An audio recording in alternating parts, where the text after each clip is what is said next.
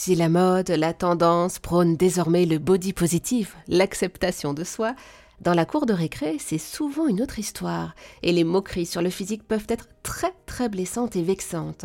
Pour en parler avec nous, pour nous conseiller, Florence Millot, psychologue et psychopédagogue, autrice du livre J'aime mon corps et je le respecte, paru chez Atier Jeunesse. Bonjour Florence. Bonjour Eva. Expliquez-nous, que signifie pour un petit enfant aimer son corps et le respecter? Souvent, on a un peu cette image que pour aider l'enfant à respecter son corps, à ce qu'il se fasse du bien, à ce qu'il pose la bonne limite, qu'on doit lui apprendre quelque chose. Alors que quand on observe le jeune enfant, mais tout petit, hein, même à la crèche, à partir de 2 ans ou 3 ans, on observe que quand on ne le coupe pas dans son développement, naturellement, instinctivement, il sait ce qui est bon pour lui.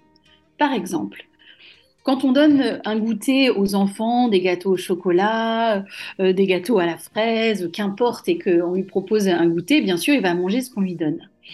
Alors que quand on lui propose euh, tout petit, hein, même à partir de 18 mois, une assiette pour le goûter où il peut choisir euh, des légumes, une tomate cerise, un petit bout de fromage, une chips, un petit bout de gâteau, eh ben on s'aperçoit que naturellement l'enfant, quand il va vers son goût à lui, ce qui lui fait plaisir, il peut aller vers quelque chose qui est très coloré comme la tomate ou le fromage par exemple. Alors que naturellement, si on on le laisse pas choisir, on pense que finalement il ne va que vers le sucré et puis on finit par lui enlever le sucré parce qu'il en mange trop. C'est la même chose si on prend le thème du repas, euh, quand on oblige entre guillemets, même si c'est bienveillant, euh, à finir euh, l'assiette par exemple parce que la nourriture c'est important, parce que ça coûte cher, etc. souvent, sans s'en rendre compte, on s'aperçoit que l'enfant n'a plus en fait ce, ce sentiment de satiété qu'il avait naturellement et finit par manger et continuer sans forcément avoir faim.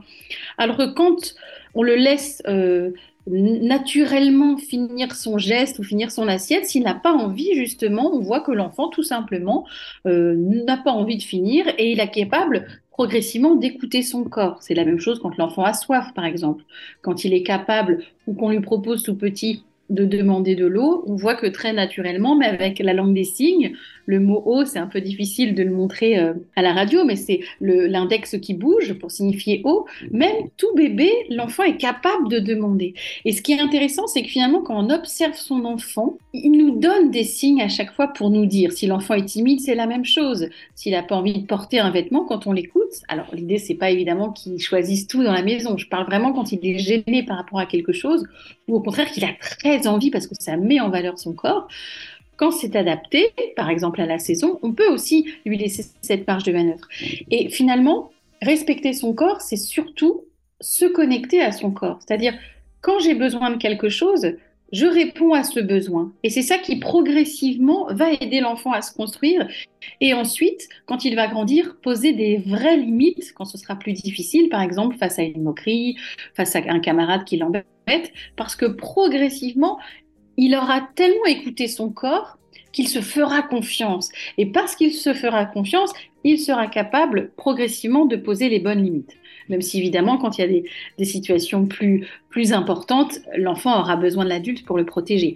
Mais de manière générale, se respecter à 5 ans, comme à 10 ans, comme à 30 et, et plus, c'est surtout s'écouter. Exactement. Eh bien, écoutons-nous, comme on vous a bien écouté, Florence Millot. Merci beaucoup pour toutes ces informations.